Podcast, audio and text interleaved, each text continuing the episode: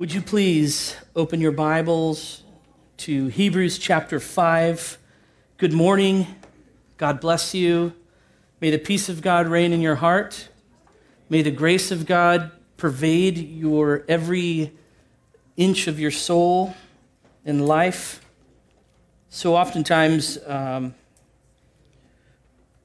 for me personally, it comes more frequently than not where I just stop and I think, what would my life be without Christ? Some of you know that because some of you have had a, a testimony outside of Christ. I'm thankful for the godly heritage that my parents um, brought me up in, and I'm thankful that my story is as such. But sometimes I wonder, what would my life be without side, without Jesus Christ? And how quickly I resolve that I don't even want to meditate and think upon that. Uh, but it always brings me to a place of thankfulness and, um, and I mean that in all sincerity. I am incredibly thankful, as I'm sure you are, to be in Christ Jesus today, to experience the fullness of life, even though we don't experience it always fully. So, book of Hebrews, chapter 5, we're going to continue this morning in our study through Hebrews. I'm going to read this morning verses 11 through chapter 6 verse 3. So Hebrews 5:11 through 6 3. About this, we have much to say, and it is hard to explain since you have become dull of hearing. For though by this time you ought to be teachers, you need someone to teach you again the basic principles of the oracles of God. You need milk, not solid food. For everyone who lives on milk is unskilled in the word of righteousness since he is a child. But solid food is for the mature, for those who have, have their powers of discernment trained by constant practice to distinguish good from evil. Therefore, let us leave the elementary doctrine of Christ and go on to maturity, not laying again a foundation of repentance from dead works and of faith toward God, and of instruction about washings, the laying on of hands, the resurrection of the dead, and eternal judgment. And this we will do if God permits. Father, we receive the word of God today with a recognition, first and foremost, of the power that lies within it.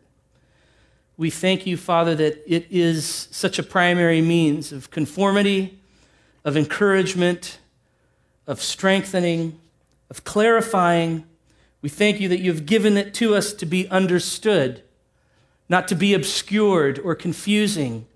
We thank you for your spirit, which moves among us, which instructs, and of course, which conforms us into your likeness. And so we pray this morning that you would do just that. O great and sovereign God, who is like you, Lord, who is like you in excellence, in splendor, in vastness. Lord, we wonder and we marvel at who you are. May our eyes be opened this morning to see you greater, to know you greater, and so to live for you even more. In the name of Jesus, amen. This morning, I could have easily probably entitled this week's teaching something obvious, like growing into maturity, or something marks of maturity, something like that. But I decided I wanted to go with something a little bit with a, some pizzazz a little catch. So I've titled this morning's teaching, It's Time to Ditch the Dairy. It's time to ditch the dairy. That's the name of this morning's teaching. Uh, I would say other, other notable runners up were um, dairy. We don't need no stinking dairy. That was one of them I thought. Uh, um, meat, it's what's for dinner. That was one. And of course, where's the beef?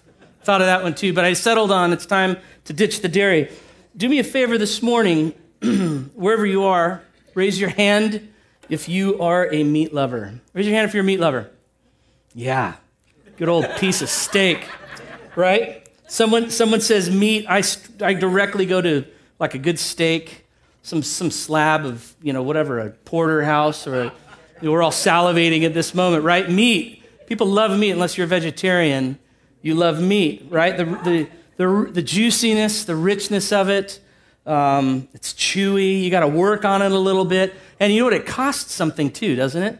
Usually it costs you time to get to that moment where it's cooked just right, nice and medium rare, a little bit of red, not too overdone. The juice is flowing out of it when you cut into it. It costs you something, it might cost you time to make it. Costs you money, that's for sure, right? Especially right now. Nice slab of steak is going to run you 20 bucks probably. What about, what about milk? Raise your hand if you like a nice warm glass of milk on a hot day. warm glass of milk on a hot day, right? Not too many people love milk. It goes, coats your throat, right? Kind of sticks with you a little bit.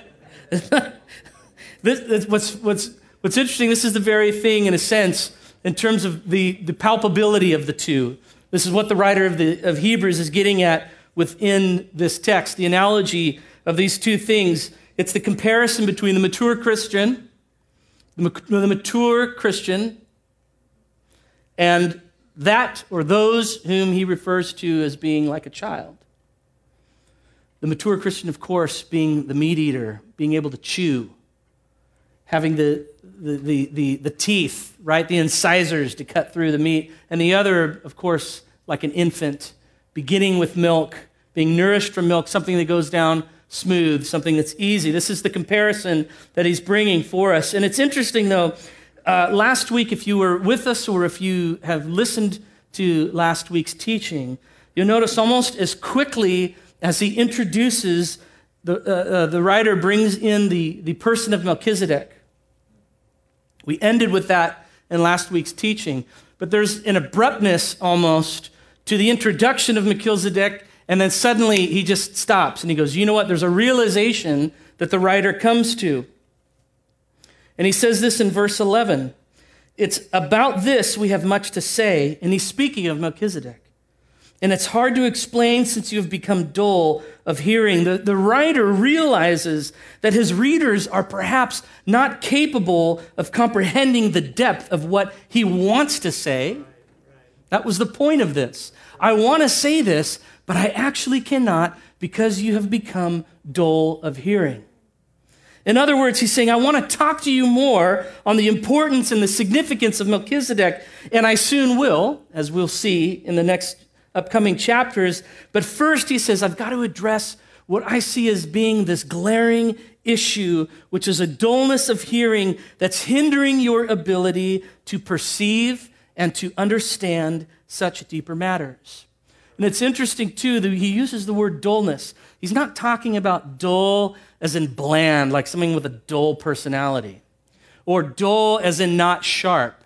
What he's actually talking about, what this word means, is a dullness that is slow, lazy, and a lackada- lack- lackadaisical approach to understanding.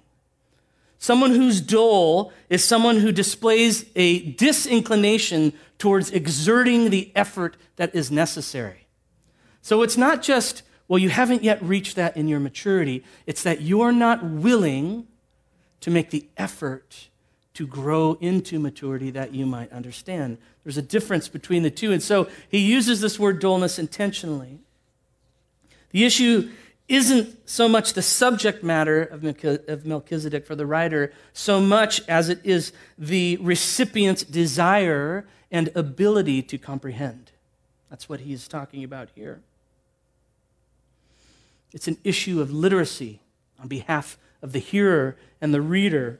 Listen to this. In 2018, the Barna Group conducted a study of the U.S. church's thoughts surrounding a variety of topics. And within this survey, they, they asked a question to participants Have you previously heard of the Great Commission? Have you heard of the Great Commission? Raise your hand if you've heard of the Great Commission. It's all right if you haven't. Most of us have. Listen to this 51% of U.S. churchgoers says they don't know the term or the phrase the Great Commission. 51%. So we go, well, okay, we've got 49%. Nope. You don't even have 49%. Guess what the percentage was who were actually familiar with the phrase the Great Commission? 17%. 17% of U.S. churchgoers in 2018 were familiar with the phrase the Great Commission. 25% of the remaining say that the Great Commission rings a bell It does strike somewhat of a chord with me. Though they can't remember what it is, and the last 6% of churchgoers are simply not sure whether they've heard this term or not. This is the state of the Western church. In addition, while it's slightly outdated, I still think it's somewhat insightful. There was a 2014 research done by the Lifeway Group that found that only 45% of those who regularly attend church read their Bible more than once a week. 45% of people who regularly attend church read their Bible more than once a week. Over 40% of the people attending are reader, reading their Bibles occasionally, which was about once or twice a month, if in fact at all, and the last 15% say they never read their Bible. These are people that go to church. We're not talking people outside the church. We're talking about people within the church. I also read something this week which I found it almost even more difficult to believe, which is that a recent study within the last six months within the COVID pandemic has found that Bible reading and Bible study have actually decreased within the church within the last six months. Can you believe that? In a, in a moment where we have more time, most of us, or at least for a couple of whatever that was, a month where we, they were being asked us to stay in our homes. We had more time, and so many people are seeking more answers and looking for more clarity, but yet what do we see? We see a decrease in the life of the church. And so obviously we can see that, that this downward trend, which again, you know, I'm just presenting kind of general statistical numbers, but I think they show a good insight into the reality of the church. And so, what we have from this then is a trend that is creating a problem of epic proportion, wouldn't you say? Which is what the writer of Hebrews, in a sense, is getting to, which we'll get back to in just a moment. The problem is that the Word of God, brothers and sisters, has become so devalued, in a sense, and this is a broad brush that I'm going to paint with, just based off of what I was just saying that the Word of God has become so devalued. What is the result of that? The result then is questioning the authority of Scripture. It's a questioning of the inerrancy of Scripture. It's a questioning, of course, of the place of Scripture within the person's heart and the overall importance of the Bible itself within the daily life of the believer. And once the Word of God begins to be questioned on that level in terms of its importance, authority, significance, accuracy, what happens then, we find, of course, is that the doctrines which historically we have held so dear and so clear and so unwavering, they themselves begin to get questioned.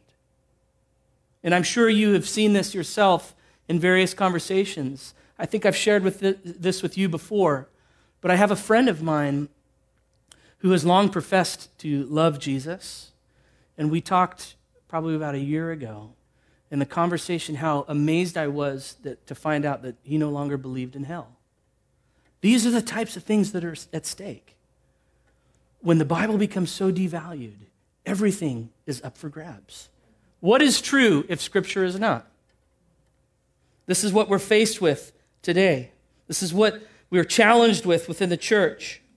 And this, in turn, has created a church, of course, then, that is biblically illiterate. It becomes, rather than being gospel centered, it becomes socially centered. As soon as you've become unmoored, you must find your mooring somewhere. And so the church is no longer moored in the gospel, but it's moored then in social events, of course, in social issues, and it takes up causes on a cultural level rather than speaking into, with truth, the cultural moment. And when it becomes socially centered rather than gospel centered, what do we see? A church that no longer is powerful, but becomes powerless because the gospel no longer lies at the center. And so I would say, what could we logically deduce from the numbers that we saw here at Barna? And it's this that a high proportion of American churchgoers most likely do not know what they actually believe or why they believe it. If these statistics are true to some degree, which it appears as though they are, then what we can deduce is that many, many, many churchgoers most likely don't understand what they actually believe or why they believe it. And we wonder why the church is non essential, right? So then it should be no wonder then that the non believing individuals who look upon the church with disinterest at best, and most of the time with some bit of disdain, because of what? Because of the lack of interest that we ourselves, as believers, show to the very truth, the light, and the way of the, our own Christian life. It's not just our witness, church, that's at risk as well. And this is really what the writer of Hebrews has been driving home with in his letter. The issue goes beyond just being relevant, attractive, and there being continuity. What's ultimately also at stake here is the matter of the believer's individual perseverance the individual's continuance in their faith and the authenticity of their faith. That is what is at stake in this. Here's the point immature believers are easily led astray. This is what the writer of Hebrews is driving home. He said in chapter 2, verse 1 Pay much closer attention to what we have heard, lest we drift away. And he says again in chapter 3, verse 12 Take care both of yourself and of each other, as we looked at when we looked at that chapter and that verse. Take care of yourself and of each other, lest there be any evil within us and an unbelieving heart that what? Leading us to fall away from the living God. This is what is at stake. This is what, when we paint this broader picture, with a broad brush, of course, but of the state of the Western church, brothers and sisters, it's about people, it's about souls, it's about continuance and perseverance. So, just to paint the final picture, in all of these, whether we're whether it's biblical illiteracy, whether it's a lack of biblical maturity in the church, whether it's a lack of biblical discipline in the church, all of these are symptomatic of a church that is anemic that ultimately lacks potency and power. And, re- and listen, the reason that it lacks potency and power is because of its malnourished people. In other words, we're not feeding ourselves with what we ought to to continue on into maturity. And so the writer is going to juxtapose two individuals, as I already said, those who are mature and those who are like a child in their understanding, only to exhort them in the end to leave behind, he's going to say in 6 1, leave behind the elementary doctrine of Christ and go on to maturity. And why? Because it is the mature who are able to distinguish evil from good because they wield the powers of discernment trained by constant practice. This is the importance. This is the end goal right here. So, what he's doing is identifying what he perceives to be an issue in his hearers in the church to whom he was writing to. But he doesn't just say, Well, listen, here's your problem. He says, Identify what the problem is. Now, here is the answer. This is what I'm calling you to. This is the answer for the ailing Western church as well. This is where the, the timeliness, I would say, of today's message comes into play. The disinterested world who has ideologically usurped the Western church, who by and large seems to be happy to acquiesce to this position. We've, we've seemingly happily just stepped to the side while culture says this, this, this, and this, and the church goes, okay, go ahead, you can have that. We'll concede this area to you we'll just keep up here with doctrine and theology within the church itself. So, this church who has seemed happy to give up their position within culture will only be able to confront and resist through our ability to see, and not just see, but also our ability to understand. It's going to be men and women, young men and young women who are pursuing maturity in Christ Jesus, who will have the ability to perceive, to understand, and to see what is happening within the world today. And it must begin there if we are going to resume and take again our place of power and potency within culture. Can you agree with me on that? This is what we face today. It's going to require a keen sense of discerning, a mind to perceive what's occurring in the world all around us, and a mature mind which knows what then needs to be done. And so he's going to break down here within verses 12 and 13 the three marks, the three characteristics that identify the dairy drinking type, the immature believer. So I want to look at these here. Look at verse, verse, uh, verses 12 and 13 in chapter 5. And the first one that he identifies is this he says that they are shallow in their understanding. They're shallow in their understanding. In verse 12, he says, Though by this time you ought to be teachers, you need someone to teach you. Paul will say in 1 Corinthians chapter 3 verses 1 and 2, he says, "I could not address you as spiritual people, but as people of the flesh." And he says, "as infants in Christ." And so what did he do? I fed you with milk then, not solid food, for you were not ready for it. And even now you are not ready, he says, for you are still of the flesh. And so there's this connection then between the immature and the flesh itself. Those who are still given to the things of the flesh, who have not attained the greater things of maturity in Christ Jesus. Of course, the picture is so vivid, like a baby in the arms of its mother. The immature are like infants in their ability to understand and comprehend unable to process the weightier, more substantial truths of Christ.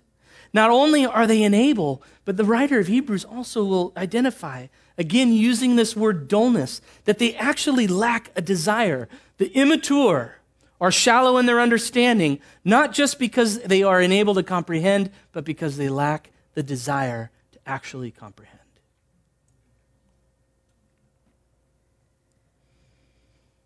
I read this week Someone asked a question Where does your mind go? If you're wondering where you are in your level of maturity in Christ, where does your mind go in the moments of, of just life? Not when you're consumed with a task, but just life. What's, what's your default, in other words? Do we default to fill in the blank? News scrolling, or do we default to just earthly things, or does our mind at times go to Christ? This isn't me putting anything on us either. Please don't hear what I'm saying. I'm, I'm wanting to encourage us. I think there is a place in this for us to take a sobering assessment. Where am I in my Christian life? Am I pursuing maturity? And listen, there's no end into Christ likeness, not within this life at least. So we can walk with Christ and obey Christ and follow Christ for 30 years and still not become fully mature. So it isn't just a, well, yeah, I'm mature, or no, I'm not. It's no, no, no. There's a spectrum, right? It's the process of sanctification. So they're shallow in their understanding. The shallowness then leads to the second, which he's going to say in that same verse 12 which is that milk drinkers are incapable of helping others. And that's what he says just before. You ought to be teachers. Not just you should desire it, you ought to already be. You ought to be teachers, but instead you need someone to teach you. Of course, then we understand that, that this immaturity is a dependence upon others. No baby can help themselves, right? It requires the constant care and supervision of someone who's more able and more capable, which then ultimately re- results in the third, which he says, someone who is unskilled in righteousness. So, first, the dairy drinkers are shallow in their understanding. They're incapable of helping others, and they are unskilled in righteousness. And he says, For everyone who lives on milk is unskilled in the word of righteousness since he is a child.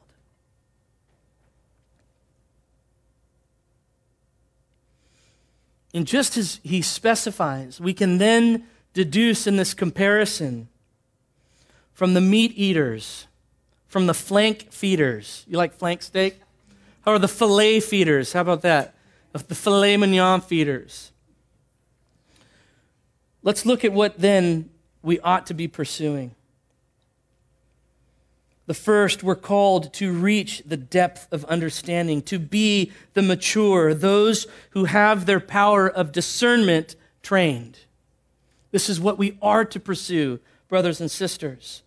Psalm 1, verses 1 through 3, you know Psalm 1 probably really well.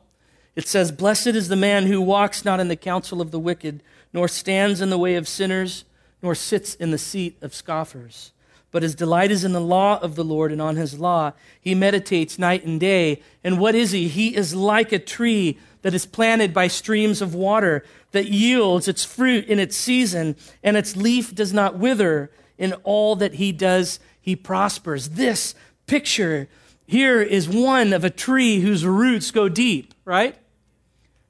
Whose roots go deep to feed from the nutrients that's deep beneath the soil, away from the surface contaminants. But not only does he go deep for nutrients, but the tree also goes deep for stability. This is what the writer of Hebrews is commending his people towards. This is what we need to pursue. Let's pursue a life of deep, rich, stable roots, drawing from the nutrients of the deep things in Christ Jesus. And ultimately, as Psalm tells us then, not only that, but the tree is also fruitful, which of course we want to pursue the works of Christ, the good works that we have been created for. Turn with me to Ephesians chapter 4. This is still just on the fact that we have been called to be those with a deep understanding. The mature have a depth of understanding. Ephesians 4 Paul says this in Ephesians 4, verse 13. Actually, let's go back.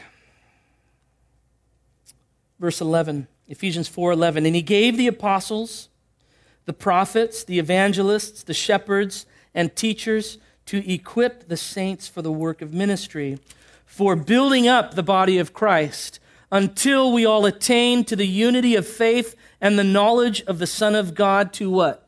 mature manhood, to the measure of the stature of the fullness of Christ, so that we may no longer be children tossed to and fro by the waves and carried about by every wind of doctrine, by human cunning, by craftiness in deceitful schemes.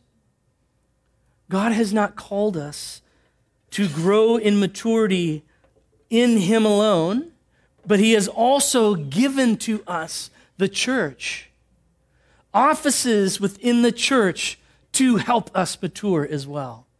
Such a God act, isn't it? He, does, he not only calls us something to something, but he gives us the means to which to attain it. So amazing to follow him. We're called to have a depth, to reach a depth of understanding. Secondly, we're called to be instructors, brothers and sisters. We are called to be instructors. You are called to be an instructor, able to teach others. Listen, he isn't saying that all have to be pastors and teachers of the Word of God. That's not what he's saying in this.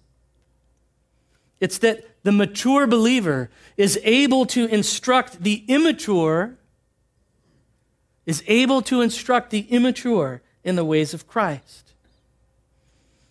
We see this pictured in Acts chapter 18, where it says, Now a certain Jew named Apollos, born in Alexandria, an eloquent man and mighty in the scriptures, you'll remember this, came to Ephesus. And it says that this man had been instructed in the way of the Lord. And being fervent in spirit, he spoke and taught accurately the things of the Lord, though he knew only the baptism of John. And so he began to speak boldly in the synagogue. And when Aquila and Priscilla heard him, they took him aside, it says, and explain to him the way of God more accurately. This was a mature man and woman who were instructing, not even an immature. We're told here that Apollos, being fervent in spirit, and he spoke and taught accurately. But even still, he needed to be instructed in the Lord. Paul would say this to Titus Older women, likewise, are to be reverent in behavior, not slanderers or slaves to much wine. And he says that they are to teach what is good and so train young women. To love their husbands, love their children, be self controlled, pure, working at home, kind, and submissive to their own husbands, that the word of God may not be reviled. Here's a picture of what it means to be instructors. So if you are feeling inadequate, be encouraged because God has called each one of us. And again, He gives us what is needed in order to accomplish what He calls us to. We also see this in Paul's remarks in Ephesians 4 that, that we looked at. He's going to say that where he, we are to grow in every way, he says. We are to grow in every way. And he's speaking not just of the individual. The context of Ephesians 4 is the corporate, it's the community, the faith community of God. Again, this is this idea of let us consider. Let us, not just for our own personal self, but let us as a faith community. Let us together grow into maturity. We're called not only into individual, but ultimately one that is not in isolation, but one that is in community. For we grow in every way, Paul says, into Christ, from whom the whole body, and he gives this picture, joined and held together, our, our unity with one another by every joint with which it is equipped when each part is working properly, make the body grow. And of course, we also know that we are those who are always prepared, or at least we're called to be those who are always prepared to give a defense to anyone who would ask for the reason of the hope that was in us. Anyone, you guys. Not just unbelieving, but to one another. Let us be prepared to give an account for the reason of our hope, to instruct each other, to help one another in the ways of Christ Jesus. And thirdly, we are called as those who are the flesh feeders. That's kind of gross. We won't, do the, how about the bovine biters? Those who are the meat masticators. How about that one? The meat eaters. We are called to be trained in discernment.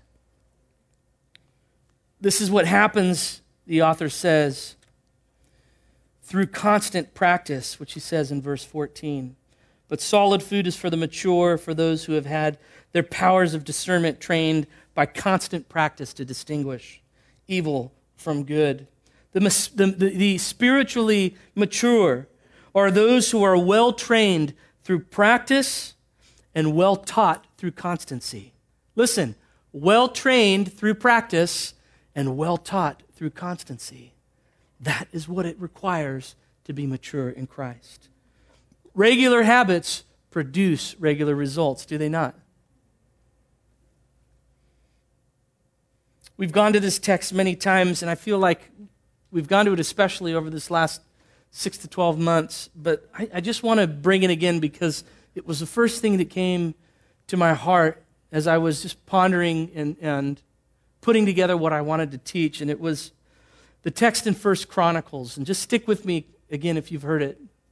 But I want, to, I, I want us to consider it just in terms of those who are trained in discernment in First Chronicles in chapter 14, it's running through this list of the, I think it's almost like 90,000 of David's mighty men in First Chronicles. And just smack dab right in the middle of all this, it comes to the men of Issachar. You guys know what I'm talking about. The men of Issachar, and it says this it's that the men of Issachar were men who had understanding of the times to know what Israel ought to do men of Issachar who had understanding of the times to know what Israel ought to do.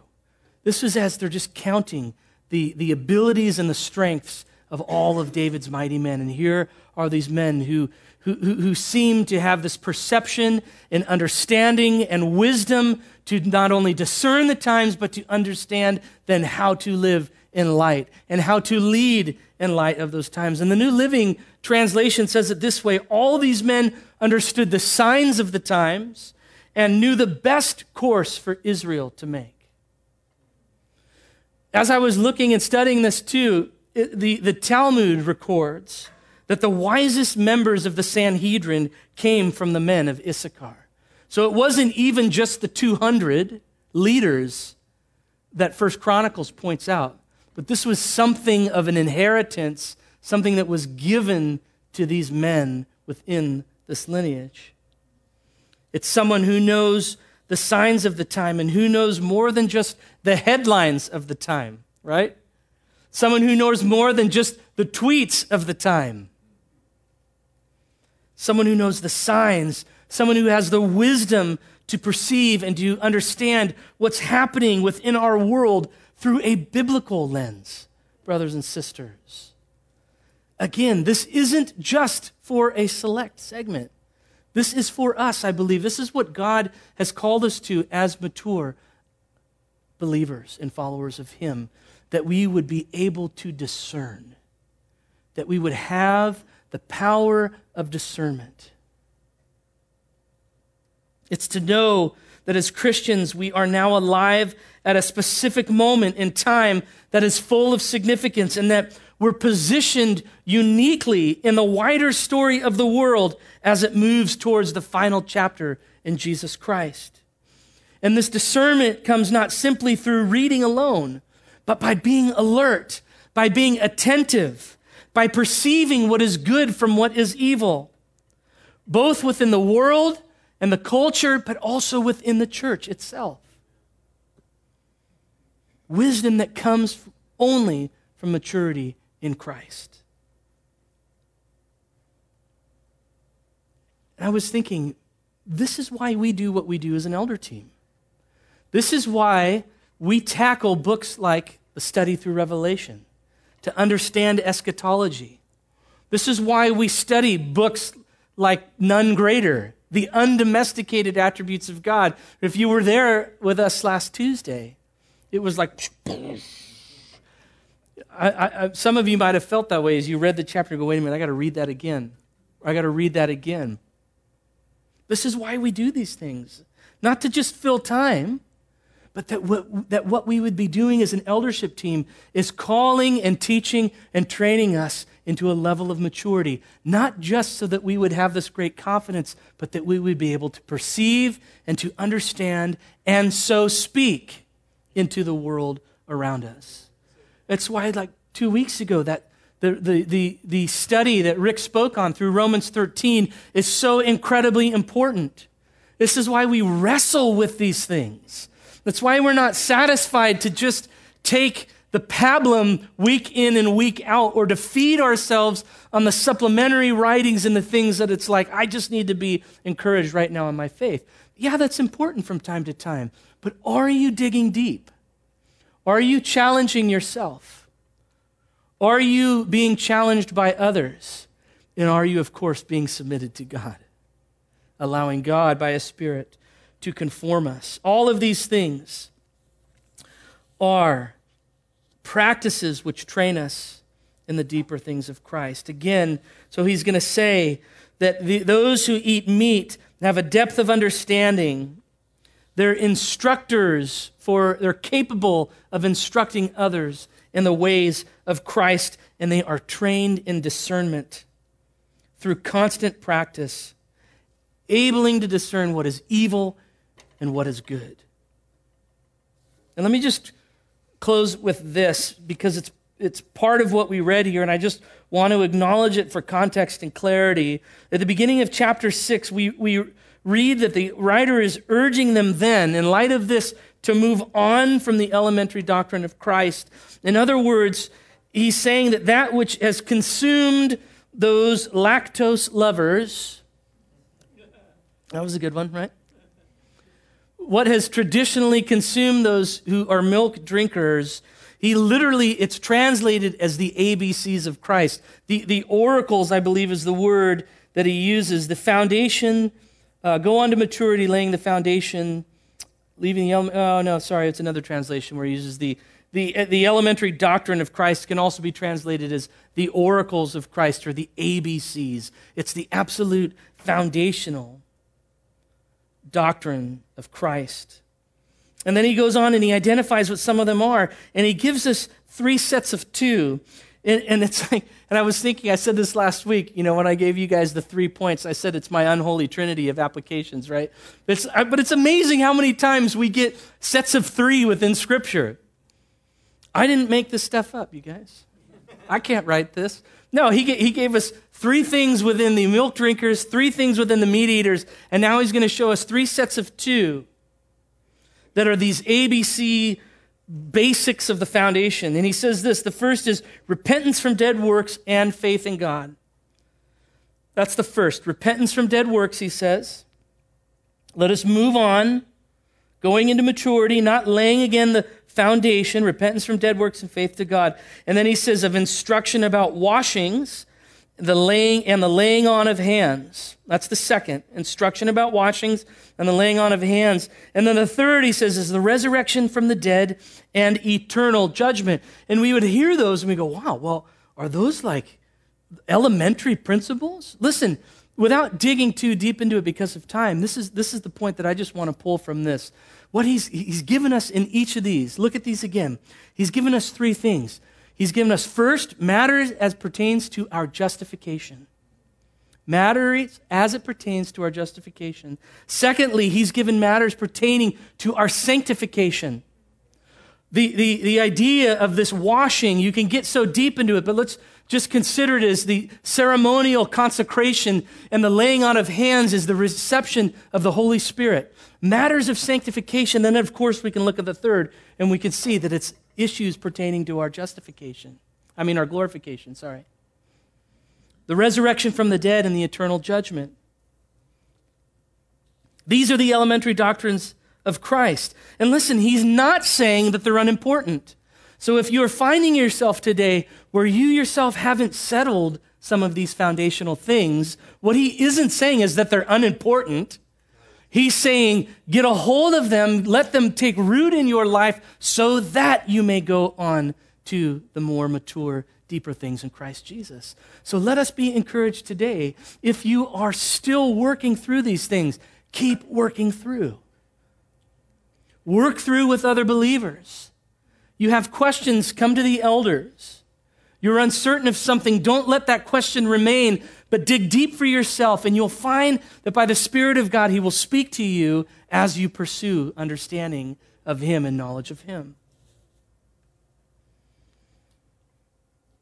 So they're not that they're unimportant. In fact, he says it's quite opposite. They're foundational, they're essential to building upon for the mature life.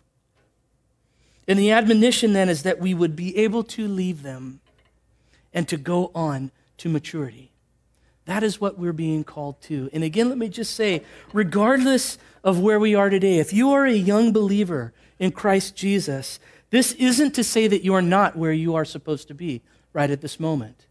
It's just to say that you are not where you should ultimately be at the end of your days. Build the foundation, let them take root so that God may build upon them and build you into maturity. Seek out the things that are deeper. Stretch yourself.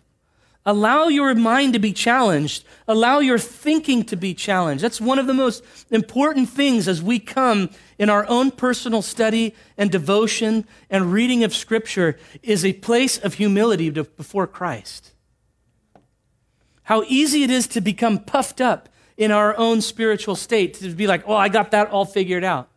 I'm telling you, I've been humbled in the years that I have walked with some of these men as an elder. The way that things are just held with hands open. This is the conclusion that I've come to. But you know what, Lord? You have the right to, to revamp this, to correct this, to build upon it. And inevitably, we find that when we do that, as our biblical theology, our whole Bible theology is built, those things that we've held to, they get shifted. It's amazing how God works. He brings us to an understanding here so that He can bring us to a place of understanding here so that suddenly this finds itself in a more appropriate context and it's like building stone upon stone as He's building us into a mature, stable being. But we hold it in, in, in hands that are loose. Come to Christ, seek the deep things, but do it in a place of humility. And I guarantee you, He will meet you where you are. But pursue God. We must pursue God. Let me bring it back to the beginning just to land here. For the sake of this city, for the sake of this world, for the sake of the condition of the church that I spoke on in the beginning, this is what we're called to. And I'm going to tell you, I believe that this is an earmark of Capital City Church. Not that, again, not that we're so puffed up in our head knowledge, but that we are a community of believers who pursue the deeper things of God. If you are a part of this community, you can expect to be challenged and to be called in this way because this is what the world needs now. And of course, for the seasoned veterans, for those of us who have been following Christ, it's amazing. Like, I used to think that I was a young follower of Christ. I'm 41 now. It's like I've been following the Lord for 30 years, probably, maybe not quite that long. But it's long enough now that I can look at myself and go, well, you better settle some of these things. You've put this thing off long enough. Fill in the, whatever the blank is. You've been happy to just hang on the periphery, you know, of some of these issues. Now it's time to dive in feet first. So if you are if you're a longtime follower of Jesus Christ, listen, resist the subversive tyranny of comfort. Because that is what it is. Comfort is tyrannical, and we don't even realize it. Resist it. As I said, hold things loose and allow God to shift as He builds upon you. I believe that that is what we can expect as we're conformed into the image of Christ all throughout our lives. That He shifts, He readjusts, He clarifies, and He builds, and He continues to do it over and over again. Our Christian walk, if it becomes too familiar, if it becomes too comfortable, it leads to stagnancy, and as the writer of Hebrews says, even possibly being led astray. Familiarity and comfort, they can lead us to falling astray. It's time to ditch the dairy, brothers and sisters. It's time to move to the meat. Oh, that's perfect. I love the alliterations. Where's Janet Rodriguez, too? And she'd be laughing at all of these. Let us consider how we can stir each other up into this. Let us consider how to stir one another up all the more in each of these areas. Amen? And let's build up into maturity together. Let's grow in unity and in faith and in maturity into a strong body of Christ Jesus. Would you stand with me? I just want to apply it with prayer. And also, too, I feel like opportunity to respond. You know, we've said it in the past, but I feel like we are adjusting, you know, as we have adjusted our, uh, our worship through the, the COVID experience. But I just want to say um, we do value, and I want to build a culture of response. And I think that's something that we can do better. And so as I apply it, and just ask for the Lord to apply it in prayer, uh, I also want to invite you to just reflect on where you are in this. And if, and if you're wanting prayer this morning, I want to pray for you. And I'm sure that the other elders would like to pray for you as well, and some of the other leaders. So um, if that's you, would you please come and, and, um, and I would love to pray for you after the fact or discuss it more. So let's pray together, and then uh, I'm going to turn it back over to Kevin. Father, these things are so significant beyond just the matter of self importance and, and self worth. Lord, these are, these are literally, this can be a life and death matter for souls, both believing and non believing. And so, Lord, we pray, as I said, that I believe that this is a, a faith community who is called to this depth of knowledge, I ask, Lord, that you would give us the grace to pursue you greater. And I ask, Father, for a measure of faith, of expectation that as we pursue, Lord, that you will respond. I, I, I'm, I'm picturing the woman who was not willing to just be passed by by Jesus, but she was so desperate to meet with Jesus that she would even go for him and reach out just to touch his garment. Lord Jesus, may we be that type of person who is so desirous to be made well and to be made whole in our inner man that we would pursue you at all costs, even just to touch the outermost of your being. And like the woman who brought the best that she had to the feet of Jesus, may we bring all of the best that we have unto you, Lord God, in our pursuit of knowing you. Lord, we ask that you would help us today to move outside our places of comfort and familiarity, Lord, that we would see the souls outside of this building, in the places of, of public spheres, as we watch the news cycles and in preparation, Father, for the upcoming elections, that we would see that there's so much more at stake than just ideologies and affiliations, Lord, but it is the souls of unbelieving hearts. And may we be so moved to prepare ourselves to be such a people to give an answer for the reason of our hope that is within us. Lord, build us together, we pray, in this. And all the while, Father, we say that we pursue you and we pursue you alone. We repent where we have pursued lesser things, where we have made idols out of lesser things, Lord. Today we commit ourselves to the pursuit of the knowledge of Jesus Christ. And so, wielding, Father, the sword of righteousness to discern what is right and what is good and what is evil and not of you. Amen. Build us, we pray, to the glory of your name, Lord Jesus, to the praise of your glorious grace, that the name of Jesus would be made known in the greater Sacramento area. Lord, bring many, draw many through our obedience, we pray, in the name of Jesus. Amen.